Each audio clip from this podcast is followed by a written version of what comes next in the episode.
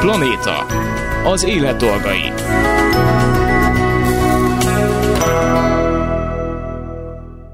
Üdvözlöm a hallgatókat, Laj Viktoriát hallják. A mai adásunk első fél órájában arról beszélgetünk, hogy október 15-én lesz a perinatális gyász világnapja.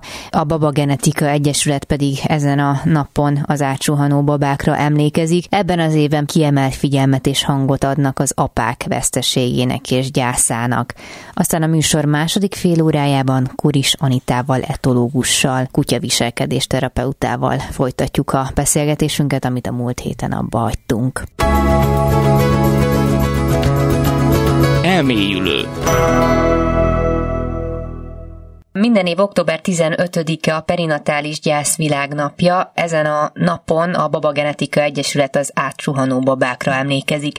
Ennek keretében lesz majd egy átsuhanó babák című kiállítás is, azoknak a babáknak az emlékére, akik meg sem születtek, vagy csupán egy évig éltek. És ebben az évben a Baba Genetika Egyesület kiemelt figyelmet szeretne fordítani az apák vesztességének és, és gyászának, hiszen erről, hát ha jól tudom, vagy jól sejtem, akkor nagyjából is semmit. Egyáltalán nem beszélünk társadalmi szinten. Sok szeretettel köszöntöm a stúdióban Sefcsik Emannát, a Baba Genetika Egyesület alapítóját, a vonalban pedig Szabó Györgyöt érintett édesapát. Szervusztok, és köszönöm szépen, hogy itt vagytok. Kiki milyen formában. Sziasztok, köszönjük a meghívást. Sziasztok, én is üdvözlök mindenkit, és köszönöm, hogy itt lehetek. Kezdhetnénk magának a perinatális gyásznak a fogalmával. Akkor itt nézek Annára közben, mert ugye kicsit nehezen van három között most a szemkontaktus. Amikor ezt mondjuk, hogy perinatális gyász, akkor igazából mit kell érteni alatta? Ami azt gondolom, hogy az én oldalamról fontos, hogy én is nyolc gyermekes édesanyának tartom magam, akinek öt gyermeke született meg, és három átsuhanó babája van. És az átsuhanó babáink azok, akik a perinatális gyászban érintett kisbabáink, akik még vagy a várandóság alatt halnak meg, vagy pedig a születés utáni egy évben. És ez az a kor, amit mi a perinatális gyász fogalma alá veszünk. És hát amit az elején mondtam is, hogy idén a, a, az apukákat veszitek,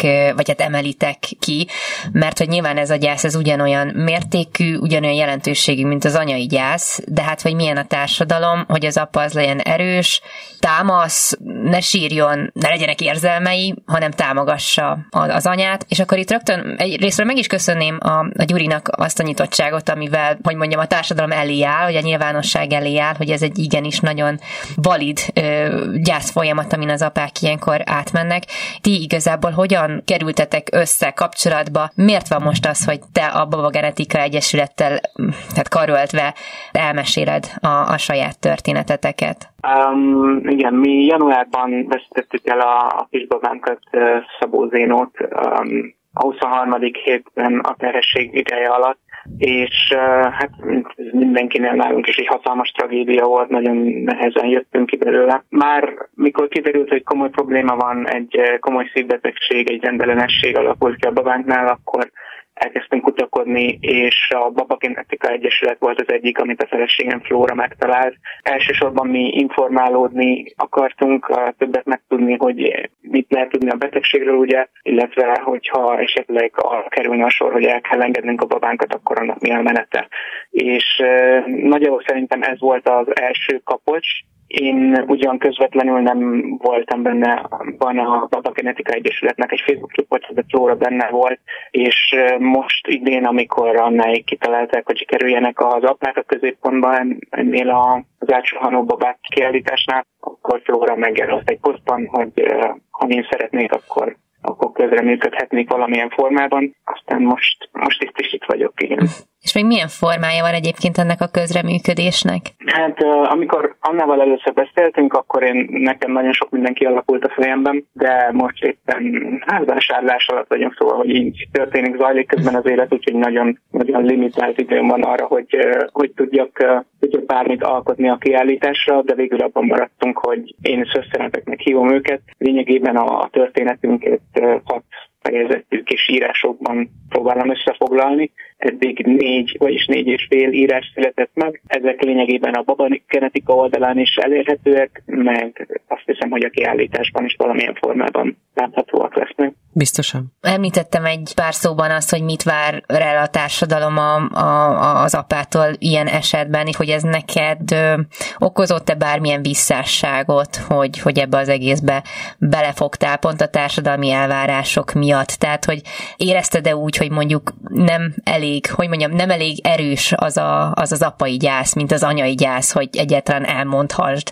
az érzéseidet? Én ezt nem kifejezetten éreztem, de ez tény, hogy egy nő és egy férfi máshogy éli meg a gyász. Mások a, a feldolgozási protokolljaink vagy folyamataink, ez biztos. Um, de bennem alapvetően ez a társadalmi nyomás egyébként sincs nagyon meg, tehát így tisztában vagyok vele, hogy vannak sztereotípiák azzal kapcsolatban, hogy egy férfiak milyennek kell lenni bizonyos helyzetekben, de az alapvetően egy ilyen helyzetben szerintem nincs az a férfi, akinek zuhanna meg. Inkább azt mondanám, hogy a gyász, gyászt megélni egy dolog, közben ott lenni és támogatni a feleségedet, vagy a párodat, aki alapvetően én úgy gondolom, hogy a nők mélyebb érzésű lények. Most anélkül, hogy ennek bármilyen rossz felhangot adnék, ők valószínűleg, mivel a gyermek, mondjuk az esetünkben ugye még a terhesség alatt uh, veszítettük el a babánkat, az ő szívük alatt nő a baba. Nekem csak egy ilyen közvetett kontextusom volt vele, szóval, hogy, hogy egy ilyen helyzetben őket azért ez sokkal jobban sújtja, én úgy gondolom. Hm. És ezt közben támogatni, hogy neked is van egy gyász, gyász folyamatod, ez, ez a nehéz, itt megtalálni ebben az egyensúlyt nehéz. Én, amit említettél, hogy egy férfinak nem kell sírnia, én máj napig sírok ezen. Tehát most főleg, hogy az írásokat készítem elő, minden nap sírok, pontosan amiatt, mert, mert a gyászt azt, azt igenis egy férfi is ugyanúgy meg tudja élni. Az más kérdés, hogy, hogy közben az ő fejében egy csomó minden van, hogy mit kell tenni egy ilyen helyzetben. Igen, hát az érzelem elnyomást azt ismerjük, hogy nem, nem egy hosszú távon kifizetődő dolog, és gondolom egyébként, hogy sok kapcsolat rovására is mehet pont az, hogyha az ember egy olyan támogató szerepet vesz fel, amiben magát teljesen háttérbe szorítja, gondolom félreértések, konfliktusok, vagy nem egészséges kapcsolat lehet majd ebből. És Anna, ti egyébként a munkátok során, amikor mondjuk segítetek feldolgozni egy ilyen folyamatot, akkor párként ö, ö, kezelitek ilyenkor a, az érintetteket, vagy, vagy inkább csak az anyát? Tehát, hogy mi a, mi a megszokott nálatok? Hát együtt kezeljük a családot, tehát hogy a szülőket, ha vannak testvérek őket is, hisz ugye ők is fontos szereplők, nagyon sokszor nagy szülők keresnek meg, tehát, hogy itt mindenkinek nagyon fontos a szerepe, és nagyon fontos, hogy, hogy próbáljunk nekik segíteni. És ami, ami azért is örülök ennek a kérdésnek, mert azért itt sokszor morális kérdések is előjönnek már akkor például, amikor egy döntési helyzet alakul ki egy élettel kapcsolatban, és nagyon nem mindegy, hogy ilyenkor milyen segítséget nyújtunk, és ugye ez az, amit én nagyon sokszor el is mondok, hogy nekem itt mindig objektívnek kell lennem, és soha nem irányíthatok senkit semmilyen irányba, mert ez az ő életük és az ő döntésük. De azt rendszeresen látom megjelenni, hogy nem feltétlenül érzik ugyanazt egy, egy döntés során a szülők, és itt én például most idén el is kezdtem tanulni az eltén mediációt, pont amiatt, hogy még jobban tudjak én is segíteni. De az biztos, hogy bármikor, amikor előjön akár egy, egy gyanú kérdés, már akkor beszoktam hozni a lelki segítőket, hisz ugye nagyon nem mindegy, hogy hogy megyünk ezen az úton végig, akár már csak akkor, hogyha annyit kapunk, hogy lehet, hogy és utána lehet, hogy egészséges az a kisbaba, és hát a feldolgozás részénél meg abszolút szoktam javasolni azt, hogy lelki segítő. Itt is ugye nagyon sokféle segítség lehet, és, és nem feltétlenül kell emberre gondolnunk, hanem lehet akár például egy, egy babagenetika is, mint ugye nekem az lett a segítségem. Az a lényeg, hogy egy gyász folyamaton végig tudjunk menni, és ez az, amiben azt tapasztaljuk, és én ezért is hoztam ezt így most idén még jobban előrébb, hogy a férfiaknak ez sokszor egy, egy megakadásba torkollik. Ez nagyon-nagyon kitudhatni a párkapcsolatra, nagyon kitudhatni a lelki kötődésre is, a testi kötődésre is, egy következő baba érkezésére is, és ezért is annyira jó hallgatni a Gyurit, vagy olvasni a történeteit, mert nagyon benne van az ő erős kapcsolatuk Flórával. Tehát, hogy, hogy minden mondatukból érzed a, az ő erős kötődésüket egymáshoz, az ő szövetségüket, és igazából én azt érzem, hogy, hogy nekik például nagyon sokat adott Zénó, és az, hogy, hogy így segíthettek egymásnak, bocsánat. Ugye a, az egyik, amit mondasz is, az a lelki segítség. Itt sokszor egyébként akár nem tudom, betegségeknél is elé, előkerül a, a sorstársaknak a közössége, Igen. hogy ez mekkora segítséget adhat. Nem tudom egyébként, a Gyuri, te mit tapasztaltál, hogy nyilván tök más, itt az Annával beszélgettünk előtte, tök más, hogy te beszél, vagy mondjuk ő beszélget veled, ugye anya, mint apával, vagy egy, vagy két férfi egymás között apa az apához, hogy mit tud mondani, vagy hogyan tud vele kommunikálni. Van kommunikáció apák között erről? egy pillanat, egy picit még nyelnem kell, mert egy picit elérzékenyültem, Anna megsirat, és én erre nem készültem. Bocsánatot kér. Az a helyzet, hogy, hogy érdekes módon nem annyira tapasztalom. Az írásaim kapcsán több anyuka írt nekem. Én vártam, hogy majd esetleg apukák is fognak jelentkezni, de nem. Nem tudom, hogy ennek pontosan mi az oka. Én nagyon nyitott lennék, és nagyon szívesen beszélnék valakivel, aki hasonló ment keresztül, mint férfi. A közvetlen közelünkben is vannak párok, de ott sem volt meg ez a nyitottság. Igen, ez, ez mindenkinek a, a saját tisztjára dönteni, hogy, hogy akar-e róla beszélni, vagy nem. Ezt nem lehet erőltetni. De ettől biztos vagyok benne, Gyuri, hogy, hogy elolvassák és hat, hatnak, illetve mi anyukák is átadjuk a te írásaidat, és én rendszeresen például ugye elmesélem a férjemnek azt, hogy, hogy te miket és hogy írsz, és, és hogy mennyire fantasztikusnak tartalak titeket, hogy, hogy így beszéltek és kiálltok ebben az ügyben. Úgyhogy, úgyhogy ebben én azért azt gondolom, hogy ez, ez a része egyszer nagyon fontos, másik én azt tapasztalom, hogy azért is szoktak ilyen érintetti csoportokat indítani, gyászfeldolgozó csoportokat, ahol ott vannak a párok, és akkor szoktak így az apukák felismerésre jutni, hogy nincsenek ebben egyedül, és akkor szoktak jobban ők is megnyílni. Sőt, van egy lelkész szakértőnk, aki mesélte, hogy nemrég volt így a, a templomukban egy ilyen gyászfeldolgozó csoport, és ott ugyanezt tapasztalt, hogy a férfiak egyszer csak elkezdtek megnyitni, és pont ezért ő szeretne csak férfiaknak is indítani majd egy ilyen külön csoportot. Én azért ezeket nagyon üdvözlöm, hogy egyre több ilyen kezdeményezés is van. Ami még eszembe jutott, hogy az is nagyon fontos, hogyha akár egy anyuka, aki ezen átmegy, olvassa ezeket az írásokat, vagy hogyha esetleg még születik más írás is mástól, hogy az, és mondjuk az ő párkapcsolatában ez nem működik olyan jól valamiért, akkor segíthet egy kicsit megérteni, hogy mi zajlhat le a másik ember, vagy hát a párjának a fejében és a lelkében. Nálatok egyébként mi? Mondja az Anna ezt a nagyon erős kötődést, de hogy szerinted mi, most az hülyes szó, hogy könnyíti a gyász, de hogy mi segíthette a ti kapcsolatotokat abban, hogy, hogy együtt átvészeljétek ezt az egészet. Tehát mi volt a kulcsa szerinted annak, hogy ti ebben jól együtt tudtatok működni, de ezek most megint nagyon hülye szavakat mondok, és bocsáss meg érte. Semmi van, semmi van, de értem, a kérdés lényegét, én sem tudnám jobban megfogalmazni, úgyhogy hát igen, ez megint egy, egy sokfaktoros, sok összetevős dolog. Én az elejétől kezdve, amikor kiderült, hogy nálunk probléma van az én baba szívével, én mindenben ott voltam, minden vizsgálaton ott voltam, egészen a betegség megszakításig bezárólag azon is részt vettem, ott voltam. Én erre törekedtem, mert tudtam, hogy ha nem vagyok ott, akkor szakadék keletkezik, ami sokkal nehezebb idővel áthidalni. Ez volt szerintem egy nagyon fontos dolog, és nagyon tudatosan kezeltem, hogy, hogy mindenben ott akartam lenni, hogy ez ne csak Flórának egy megélt rossz tapasztalása legyen, amit nekem elmesél, hanem én is ott legyek, és, és végigcsináljam ezt a dolgot vele. A másik, hogy uh, nyíltan kezeltük, nem titkoltuk el senki előtt. Um, mi nagyon örültünk, amikor megfogadta baba, nagyon vártuk. Idő előtt el is mondtuk, ugye azt tudták mondani, hogy a 12 hétig azért már nagyon mondogas özömmel. De úgy voltunk vele már akkor, hogyha bármi baj lesz, mi azt is elmondanánk a barátainknak, mi azt is elmondanánk másoknak, mert nem akarjuk, hogy egy szőnyeg alá söpört dolog legyen az egész. Amikor pedig elveszítettük Zénót, utána megegyeztünk, hogy nem zárkózunk be. És egy picit magunkra erőltettük azt, hogy a legközelebbi barátainkkal találkozzunk, beszélgessünk, ne csak erről a tragédiáról, hanem úgy általánosságban. És szerintem azért ez is, ez is hozzátett. Ezen kívül pedig um, Flóra elkezdett járni egy szakpszichológushoz, dr. Török Zsuzsához, aki a Debreceni klinikán pont az ilyen perinatális gyászra szakosodott.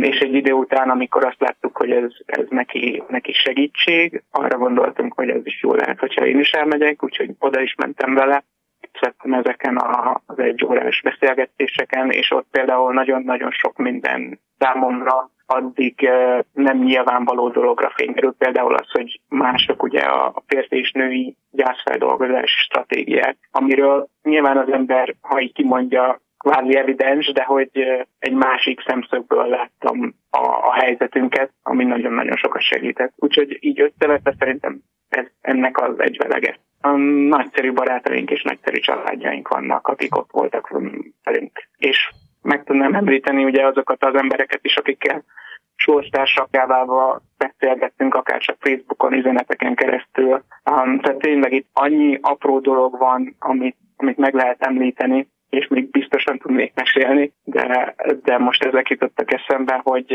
hogy igen, sok, sok összetevős volt, hogy ebből fel tudjunk állni, és méltósággal tovább tudjunk menni. Barátokat említed, és erre szerettem is volna kitérni. Ugye azt most már akkor kiderült, hogy nálatok ez szerencsére nagyon jól működött, és egy olyan baráti közeg van, vagy társaság, akivel ezeket meg lehet beszélni, vagy jól kezelik, de szerintem azért az nem, nem evidens. Tehát, hogy ha már csak belegondolok, hogyha én lennék az a barát, hogy én mégis mit tudnék mondani, vagy tenni egy ilyen helyzetben, és bizony fogalmam nem volna. Nem tudom, hogy egyrésztről vajon mi a jó stratégia, barátként, hogy az ember, vagy akár nagyszülő, tehát családtagként, hogy, hogy ott legyen ilyenkor a másik számára, illetve hogy mondjuk gyakori lehet, nem tudom, Anna, ezt lehet, hogy te jobban látod, hogy, hogy ilyenkor elzárkózik az ember, vagy hát a pár adott esetben a, a világtól, elidegenül távolabb kerül a barátaitól, ők sem mernek mondjuk kapcsolatot létesíteni, és azáltal egy még izoláltabb állapot alakul ki, ami ugye nehezítheti a gyászfeldolgozást. Hát ezért is jobb stratégia talán az, amit a gyuriék is csináltak, és ez nem azt jelenti, hogy ki kell írnunk, ugye én is így indultam annó a babagenetikával, hogy kiírtam a kislányunk történetét. És bizony én is azt éreztem, hogy, hogy lettek emberek, akik, akik jelezték azt, hogy ők is érintettek, voltak azok, akik az együttérzésüket jelezték, és aztán voltak olyanok, akik elfordultak tőlem. És aztán ez, ez egy olyan folyamat, amit, amit nekünk is meg kell érteni, hogy, hogy ezen bizony úgy kell végigmennünk, és ezért is tartja a babagenetika fontosnak a kommunikációt, hogy mi érintettek is jól tudjunk kommunikálni kifelé, és ugye erre szoktam azt mondani, hogy ha nekem arra van szükségem, hogy figyelj Viki, menjünk már eborozzunk ketten egyet létszi, mert most nekem az olyan jó lesne. Egy ilyen veszteség után, akkor te légy ott nekem, és gyere el velem borozni, és ha én szeretnék beszélgetni az átsuhanó babáinkról, akkor, akkor legyünk együtt ebben, és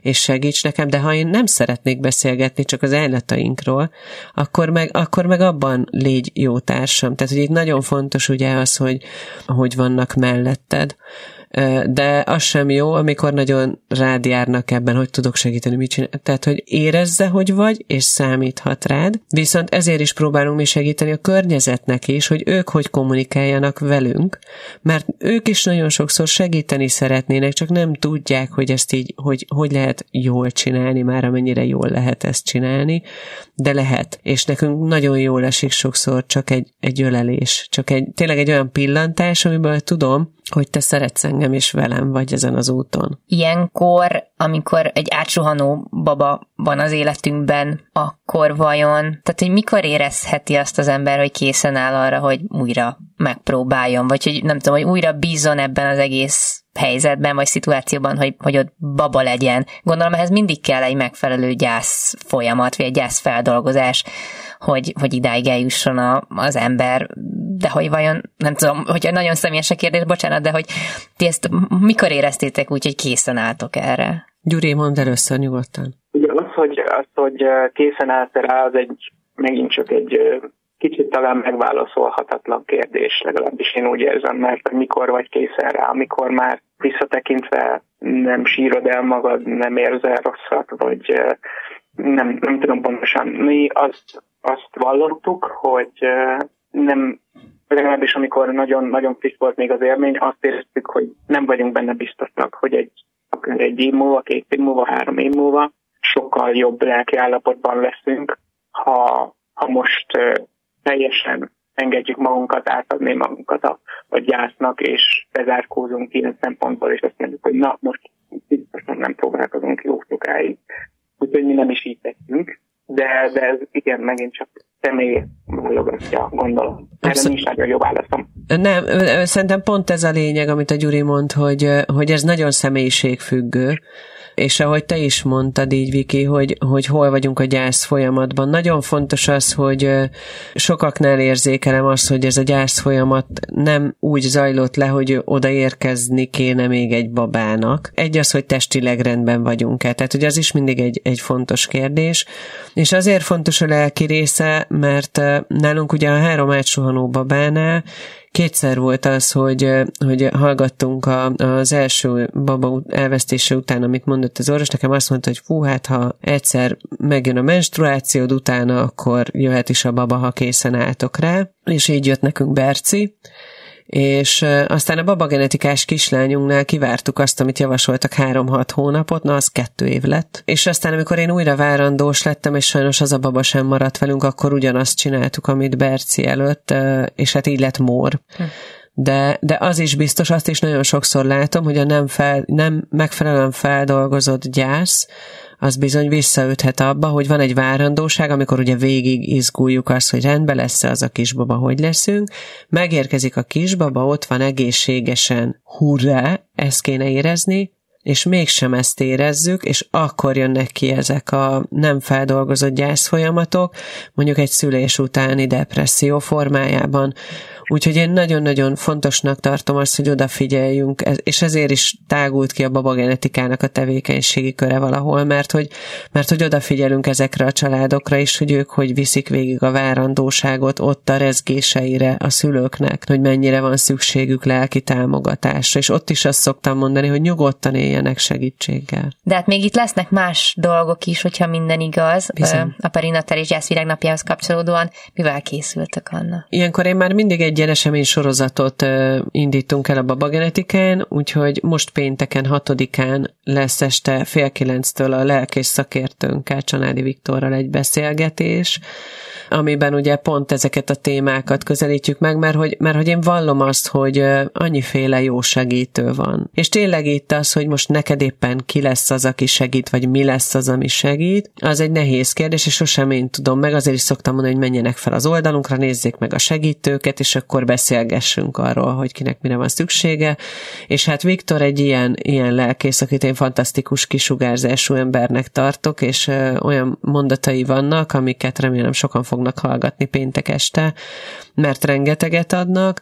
Aztán 14-én lesz a megnyitója a kiállításunknak reggel 9 órától a Városháza Parkban, ami ugye tavaly a helyszíne is volt már a kiállításnak, hisz nekem az is nagyon fontos volt, hogy ez a tabunak számító kérdés, mert ugye a halál az mindig egy ilyen nagy tabunak számít sajnos így napjainkban, ez ne legyen az, és menjünk minél több ember arcába bele, és ebben nagyon, hál' Istennek nagyon társam a fővárosi önkormányzat, és Bőszanet főpolgármester helyettes asszony segített abban, hogy idén nem a Városháza Parkban lesz a kiállítás, hanem fölkerülünk a BKK járatokra. És én őszintén szólva azt szeretném, és ezért fel is fogok én is buszokra ülni, hogy lássam azt, hogy, hogy hogy hatunk az emberekre. Mert most is a kutatók éjszakájára kivittük így a kiállításunkat, és én remélem, hogy érezni fogják az emberek, amit most mondok, de, de hogy ott is látták az üzeneteit a tavalyi év embereinek, és, és ott sírtak a képek előtt. Ami nagyon fontos esemény lesz még október 15-én a perinatális gyász világnapján, aznap Salgótarjánban lesz a temetőben egy szoboravatás, egy emlékhelyet készít egy szobrász művész, aki ugyancsak érintett ebben az átsuhanó babák témában, és ott a polgármester úrral és azokkal, akik ennek a létrejöttében segítettek, illetve remélem minél több érintettel is ott leszünk, és felavatjuk, illetve a másik nagyon fontos esemény az az esti élőzésünk lesz, ahol egy másik érintett apuka, Katona Dávid fog, és Simon Petra pszichológus szakértőnk beszélgetni így erről a témáról velem. Ami fontos, hogy bárki apuka ehhez csatlakozott, azt éreztem, hogy nagyon fontosnak tartják, és azt gondolom, hogy ez lehet egy Gyuri szavainál is érezni, hogy, hogy nagyon fontosnak tartják, hogy segítsék a környezetüket és a férfiakat ebben, hogy, hogy ők is merjék így az érzelmeiket felvállalni. És én azt szeretném, hogy tényleg a, a Gyuri sorait olvasva, akár a Facebook oldalunkon, vagy bárhol, hogyha a buszon ülve, hogy egy kicsit gondolkozzunk el ezen az egészen, és ne legyen ez sem egy tabu, az élet része a halál, és ezek a pici babák, akiket sokan csak egy pacának tekintenek, vagy, vagy még karja se volt, vagy nem tudom, ilyen jó kis kemény mondatokat tudunk kapni, ők igenis a mi gyermekeink, és ezt soha ne felejtse el senki. Nagyon szépen köszönöm Sefcsike Monnának, a Baba Genetika Egyesület alapítójának és Szabó Györgynek érintett édesapának, hogy itt voltak ma velünk. Köszönöm szépen. Köszönjük. Én is Planéta. Az élet dolgai.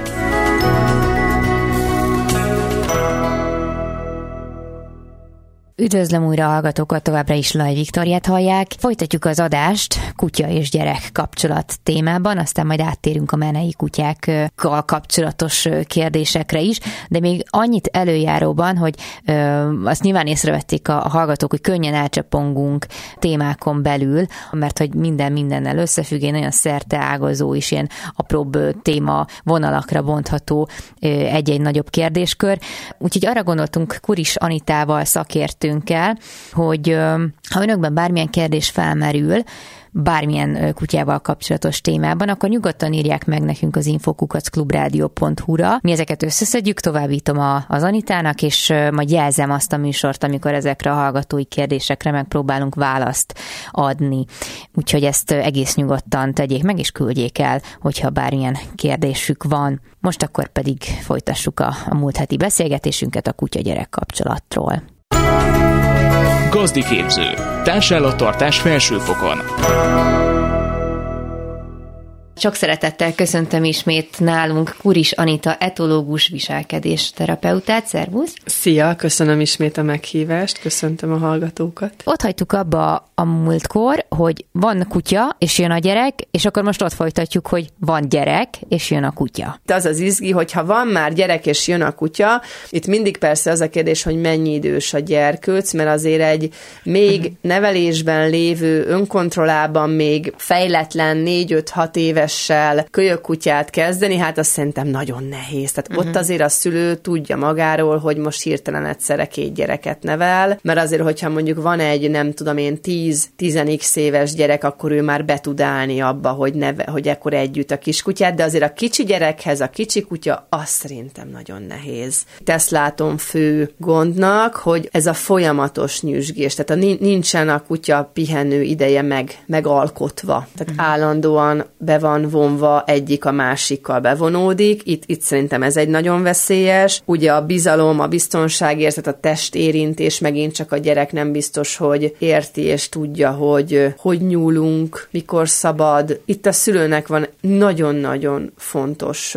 kontroll szerepe. Igen. De jó értelmű kontroll. Tehát nyilván nekem az a célom, hogy a, hogy a gyerekem szeresse a kutyát, tehát nekem nem egy ilyen leteremtő, büntető attitűdűnek kell legyek, hanem pont a hogyan. Tehát, hogy a felelősségvállalás az nem, ugye az egy minta, tehát, hogy a gyerek akkor fog tudni felelősséget vállalni egy állatért, ha látja, hogy úgy néz ki az állatról való gondoskodás, hogy minden nap rendszer van, tehát, hogy, hogy nem várható el a gyerektől, hogy menjél és, és legyél felelősség teljes, hanem hanem ha a szülő az, akkor talán a gyerek ezt a mintát követi. Idős kutya, csecsem, az is egy veszélyes irány, hogy ugye már idősödik a kutya, nem. esetleg egészségügyi gondjai vannak, tehát már nem lát jól, nem hall jól, megretten attól, hogy valaki belekapaszkodik uh-huh. a fülébe, és az idős kutya a korából és az egészségi állapotából adódóan válhat agresszívvé hogy ugye előhoztad a tini kutya, kisgyerek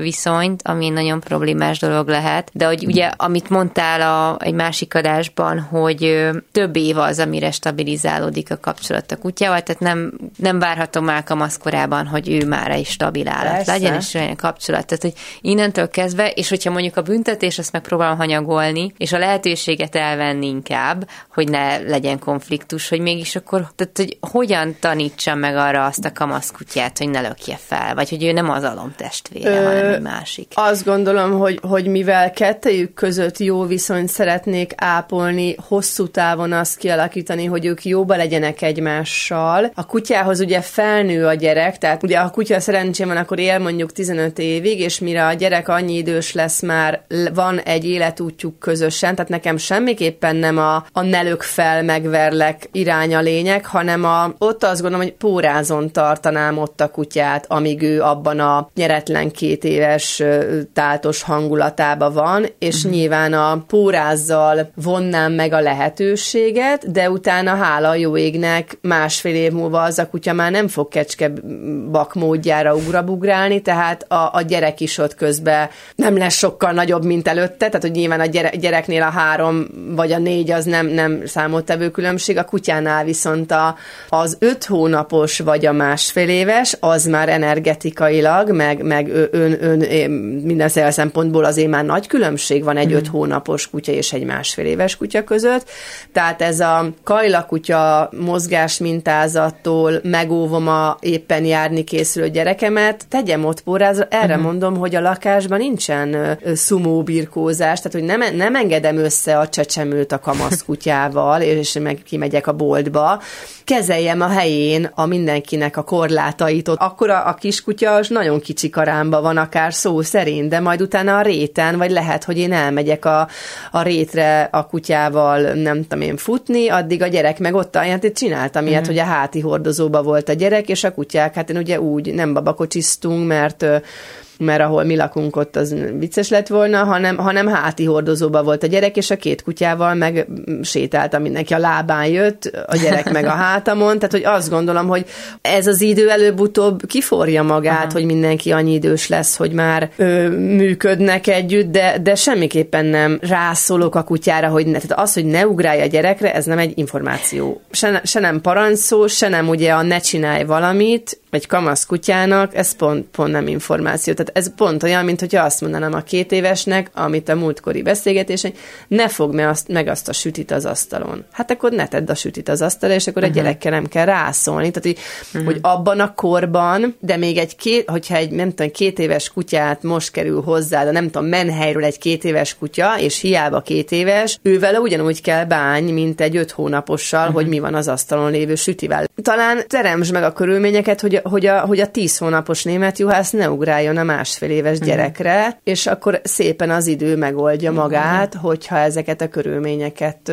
helyén kezeled. Jó, akkor a kutya-gyerek kapcsolat témát ezt most egy picit itt lezárjuk, de hát nyilván még van számtalan kérdés is. Ha a hallgatókban is bármi felmerül, akkor írják meg nekünk az infokukacklubrádió.hu-ra, és akkor majd egy másik adásban megpróbáljuk megválaszolni, vagy hát nem én, hanem az Anita ezeket a kérdéseket. És akkor most térjünk át egy másik témára, ami a menhelyi kutyák témája. Egy fél mondat erejéig ők is meglettek említve. Én ebben személyesen is érintett vagyok. Pár hónapja érkezett hozzám egy, hát nem éppen menhelyi és intértelepről egy kutyus. Sokan mondták, hogy főleg mivel már volt másik kutyám is, hogy ez egy lutri, hogy ő igazából ki lesz. Ezért adódnak nyilván az elő életéből, amik számomra teljesen ismeretlenek. Apró problémák, amikre próbálok odafigyelni, de nem feltétlenül veszem észre, és nyilván, hogyha nem kölyökora óta nevelkedik velünk egy kutya, ne adj Isten valami trauma érte, mondjuk bántalmazták, vagy nem tudom milyen körülmények között eltelt több év az életéből,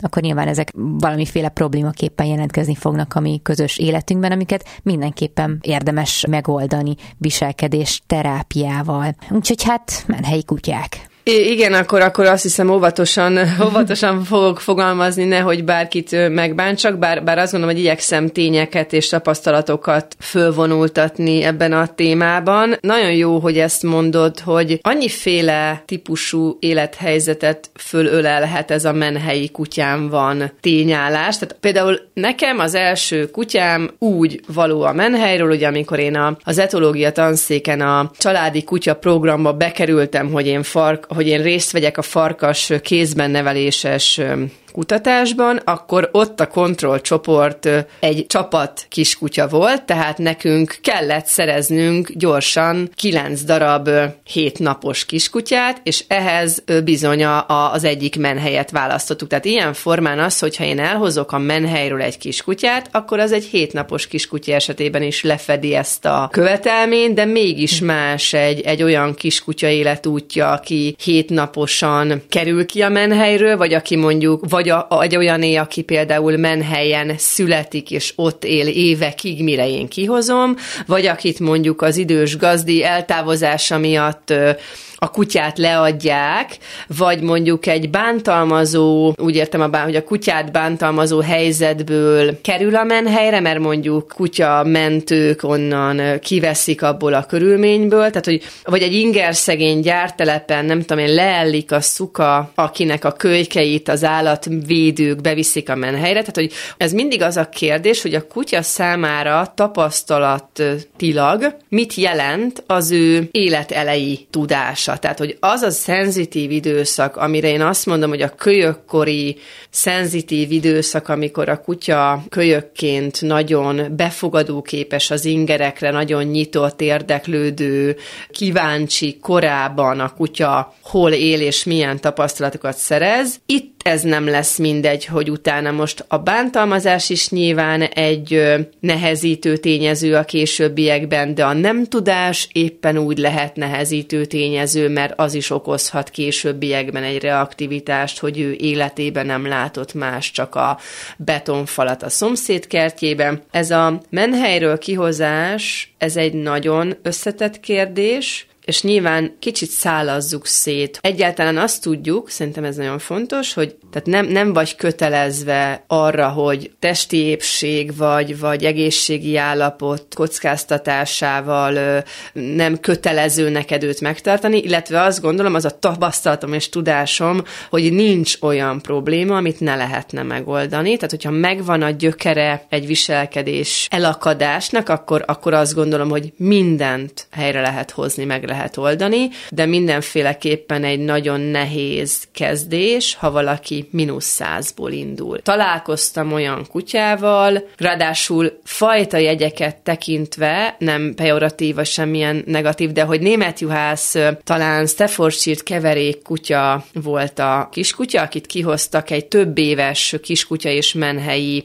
múltja van, és azért nyilván láttam már sok kutyát, és, és úgy, hogy nekem azért Staffordshire terrierem van, gondolok a fajtáról valamit, na most ez a kutya semennyire nem hozta ennek a fajtának a tipikus jegyeit, viszont olyan mértékben volt stresszes, ahova ő került családi helyzetbe a rózsadom tetejére egy, egy nagyon kedves fiatal párhoz került a kutya, de annyira nem tudott integrálódni az ő leendő családjába, pusztán azért, mert ő az elmúlt négy évét egy nem tudom én, három négyzetméteres kenelben élte valahol, azt hiszem valamilyen vidéki menhelyen, tehát nagyon deprivált volt az ő életmódja ahhoz képest, ahova került, és hihetetlen módon menekült a 11-es busz látványától, tehát hogy ő ott a menekülést választotta, nem a, nem a támadást, nem a lefagyást. Ez egy olyan mérhetetlen stresszt okozott a gazdáknak is, ugye a hétköznapokban mégiscsak dolgozni kell, élni kell, működni kell, tehát hogy, hogy, hogy azért vannak nagyon nehéz helyzetek, nagyon fontos szerintem tisztába tenni, hogy a megmentés az nem egy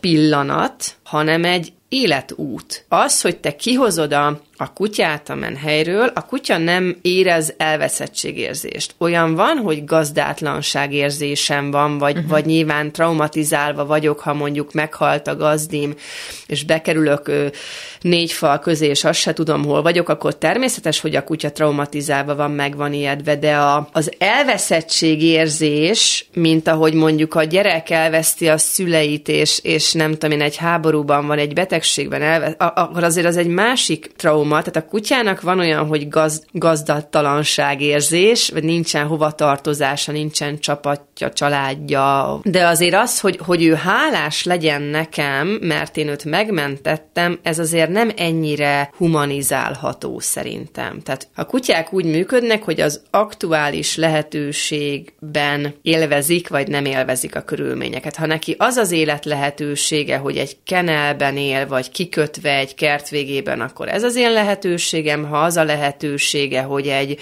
családi ház kertjében, fantasztikus séta ö, napi rendben, akkor tehát ő mindig a lehetőséget aknázza ki, a szerint, amire kap teret. Ilyen formán a megmentettelek az csak úgy nyeri szerintem el valódi értelmét, ha ez valóban az ő életminőség javulása felé megy, tehát én őt kutyaként kezeljem, ne pedig egy segítettem neked, tehát legyél hálás, és egész életedben nem lesz semmi más dolgod, mert kimentettelek az éhezésből. Nem biztos, hogy az neki jó, ha nem lesz semmi dolga. Ugye ezt viszont látom, hogy a, hogy a megmentésből nagyon könnyű a szeparációs szorongásba csúszni, mert ott megint csak nem kutya szerepek vannak, hanem valami társpótlék, vagy, vagy gyermekpótlék, vagy hát ugye nagyon fontos fontos, hogy a, hogy a személy, aki megment, ő a saját ö, státuszával is legyen tisztában, mm. hogy én most miért szeretnék magamhoz venni egy kutyát. Az én, mint megmentő státuszban gondolom, az is jön, hogy túletettem, túlféltem, tehát hogy óvom mindentől, mindenért kárpótolom, ami a fejemben nem valósult Így meg van, az ő tehát életében. ugye ez az én tudásom szerint kompenzálom őt utólag és előre és vissza, tehát hogy na- nagyon jó, amit mondasz, mert a, mert a túletetés, tehát például egy éhező sorból jövő kutyát, én mondjuk előtte hagyom az ételt kárpótlásul, cserébe most viszont bucira eheted magad, ennek a, a gondja az az lesz, hogy amennyiben a, az étkezést túldimenzionálom, tehát a, az étkezésből csinálok egy ilyen ö, szeánszot, hogy, hogy neki jár, ráadásul naponta kétszer, ráadásul, hogyha én eszem, abból is ehet. Ugye az evés az, az csak az étel a kutyának. Azt gondolom, hogy a legfontosabb a séta. Nyilván enni kell ahhoz, hogy tudjak sétálni, de hogyha valaki nincsen lejáratva egy nap 4-5-6 kilométer nincs a lábába, akkor én etethetem őt bármeddig, ő egy boldogtalan kutya lesz. Tehát a boldogság nem az étkezéstől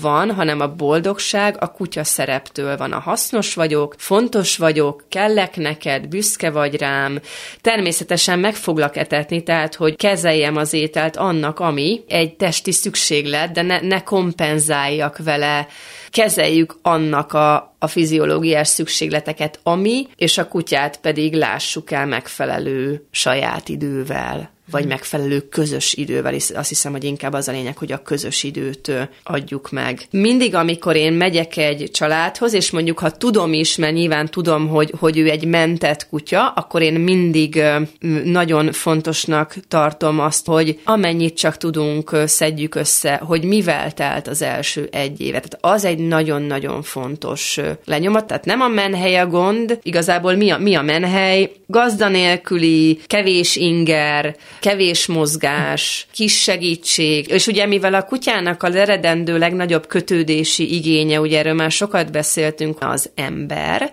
tehát pont ez a baj, a nem gazdás, nevezzük menhelyi, vagy gyártelepi, vagy bármilyen nem gazdás életmóddal kezdő életű kutyának a legnagyobb baja, hogy abban a szenzitív időszakban nem kapott gazdát, tehát mindenféleképpen a túlkötődés veszélye azért ott van, ha én a menhelyről őt elhozom. A túlkötődés meg ugye bizonyára nagy eséllyel szeparációs szorongással fog járni, nagy eséllyel valami kontroll, má, nem mondom, hogy mánia, de valamilyen kontrollálni kívánom a gazdámattal fog járni, tehát hogy valamilyen módon torzul az ő egészséges fejlődése, pont azért, mert, mert neki az deficit hogy neki nem volt ott az elején gazda. Mikor kezdenek erre jelek lenni, vagy mikor nyilvánulnak meg mondjuk a különböző előző évekből hozott rossz berögződések, vagy megnyilvánulások a, az új életben? Egyrészt mindenféleképpen van egy személyiségváltozás, vagy egy ilyen oldódási, uh-huh. egy ilyen otthonteremtési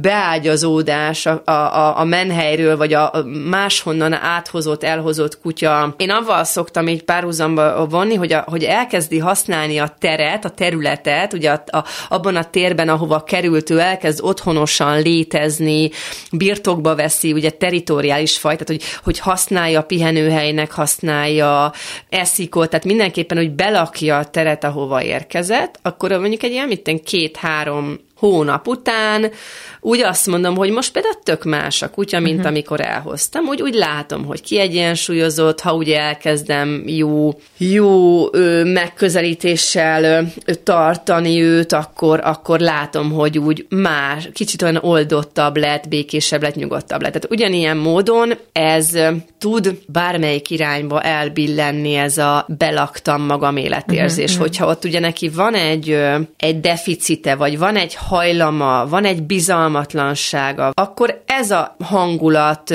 nyer teret, akkor óvatos leszek. A szomszéd, a, a gazda, a, tehát, hogy, de ez nem villámcsapásként, tehát hogy ennek vannak jelei. A kutya testtartása, tekintete, mit tudom, összerezzen ez zajra, tehát hogy nyilván azt nem fogom tudni, hogy ennek a kutyának az elmúlt egy évében nem tudom én hány partvisnyéllel verték hátba, de hogyha én megfogom a partvisnyelet, mert kiszóródott a, a kávé, és ettől a kutya nem tudom én, megfagy benne a levegő, vagy, vagy, vagy úgy áll, tehát hogy ő a valóságot mutatja. Nagyon szépen látszik a kutya testtartásán, ami a fejében van. Ezért ugye az úgy nagyjából kiszámítható, hiszen van, vannak jelek arra, hogy bizonyos ingerek, események, élőlények, tárgyak, akármik ráhatnak valahogy, és a valahogy hat, magyarul nem közömbös, az tud valamilyen amplitudó irányába menni. Tehát, hogyha megijed egy partvisnyéltől, akkor valószínűleg azt a kutyát nem fogom egy partvisnyéllel sarokba szorítani, mert a megijedt kutya ki fog támadni. Uh-huh. De hogyha neki közömbös a partvisnyél, magyarul alszik ugyanúgy tovább, ahogy előtte ebből tudom, hogy közömbös, akkor nyugodtan léphetek kettőt felé, mert ő pont a kiborult kávé zac közepén ül, és az én fejemben az van, hogy össze akarom söpörni a kávézacot, az ő fejében pedig az van, hogy hoho, közelít a partvisnyéllel. Ugye, ha az ő fejében a partvisnyéllel már van valami negatív élmény, akkor erre lehet, hogy ki fog támadni, és akkor én lepődök meg, hogy de hát én csak a kávézacot söpörtem föl, értem én, csak a kutya úgy működik, hogy a felé irányuló mozdulat az miatta van. Nem a kávézac miatt, pont azért, mert ő vígan elheverészik egy pocsolya közepén, és nincsen neki esztétikai kifogása ez ellen. Tehát első kutyásként nagyon merész választásnak gondolom, hogy egy menhelyről kihozzak egy felnőtt kutyát azért, mert fogalmam sincs, hogy annak a négy éves kutyának az elmúlt négy éve mivel telt, és nem vagyok abban biztos, hogy az első kutyás ember látni fogja a ráutaló jeleket, hogy mi van a partvissal és a kávézatszal. Lehet, hogy már egy többedik kutyásnak erre lesz rálátás, és persze természetesen egyrészt jó a menhely, akkor ott van tudása a vezetőnek a kutya előéletéről. Minél többet tudunk a kutya előéletéről, annál kevésbé váratlan, hogy mi fog történni. Hmm. Tehát ilyenkor szeretek minél részletesebb képet kapni, ha van. Ha nincs, akkor ugye azt mondom, hogy szakmailag ilyenkor biztos azt csinálnám, hogy a kutyát helyzetek vinném, természetesen felügyelettel, tehát mondjuk egy szakember segítségével. Ilyen formán egy csomó helyzetet ki tudsz pipálni, hogy oké, okay, buszt bírja, gyereket bírja. A bírja az azt jelenti, hogy közömbös, uh-huh. tehát, hogy szakember segítségével nézegetném meg, nyilván nem a, nem a túlterhelés és a provokáció égisze alatt, hanem kifejezetten a hogy van a kutya megfigyeléssel, és ezzel ugye tudok nagyjából arról képet kapni, hogy mi várható a közös életünkben. Köszönöm szépen Kuris Anitta, etológus viselkedés terapeutának a mai beszélgetésünket, és a következő témánk a séta elég nagy témaköre lesz, ebből is megpróbálunk kiemelni majd kérdéseket, amik gyakoriak lehetnek a, akár a hallgatók életében is. Bátorítom újra a hallgatókat arra, arra hogy írják meg a kérdéseiket az infogugacklubrádió.hu-ra, bár bármilyen kérdés, ami kutyával kapcsolatos, és akkor majd lesz egy olyan adás, vagy remélhetőleg több adás is, hogyha sok kérdés jön, amiben Kuris Anita megpróbálja ezeket a kérdéseket megválaszolni. Ezzel viszont most köszönöm a figyelmüket, további kellemes rádióhallgatást, Laj Viktoriát hallották, viszont hallásra. Planéta. Az élet dolgai.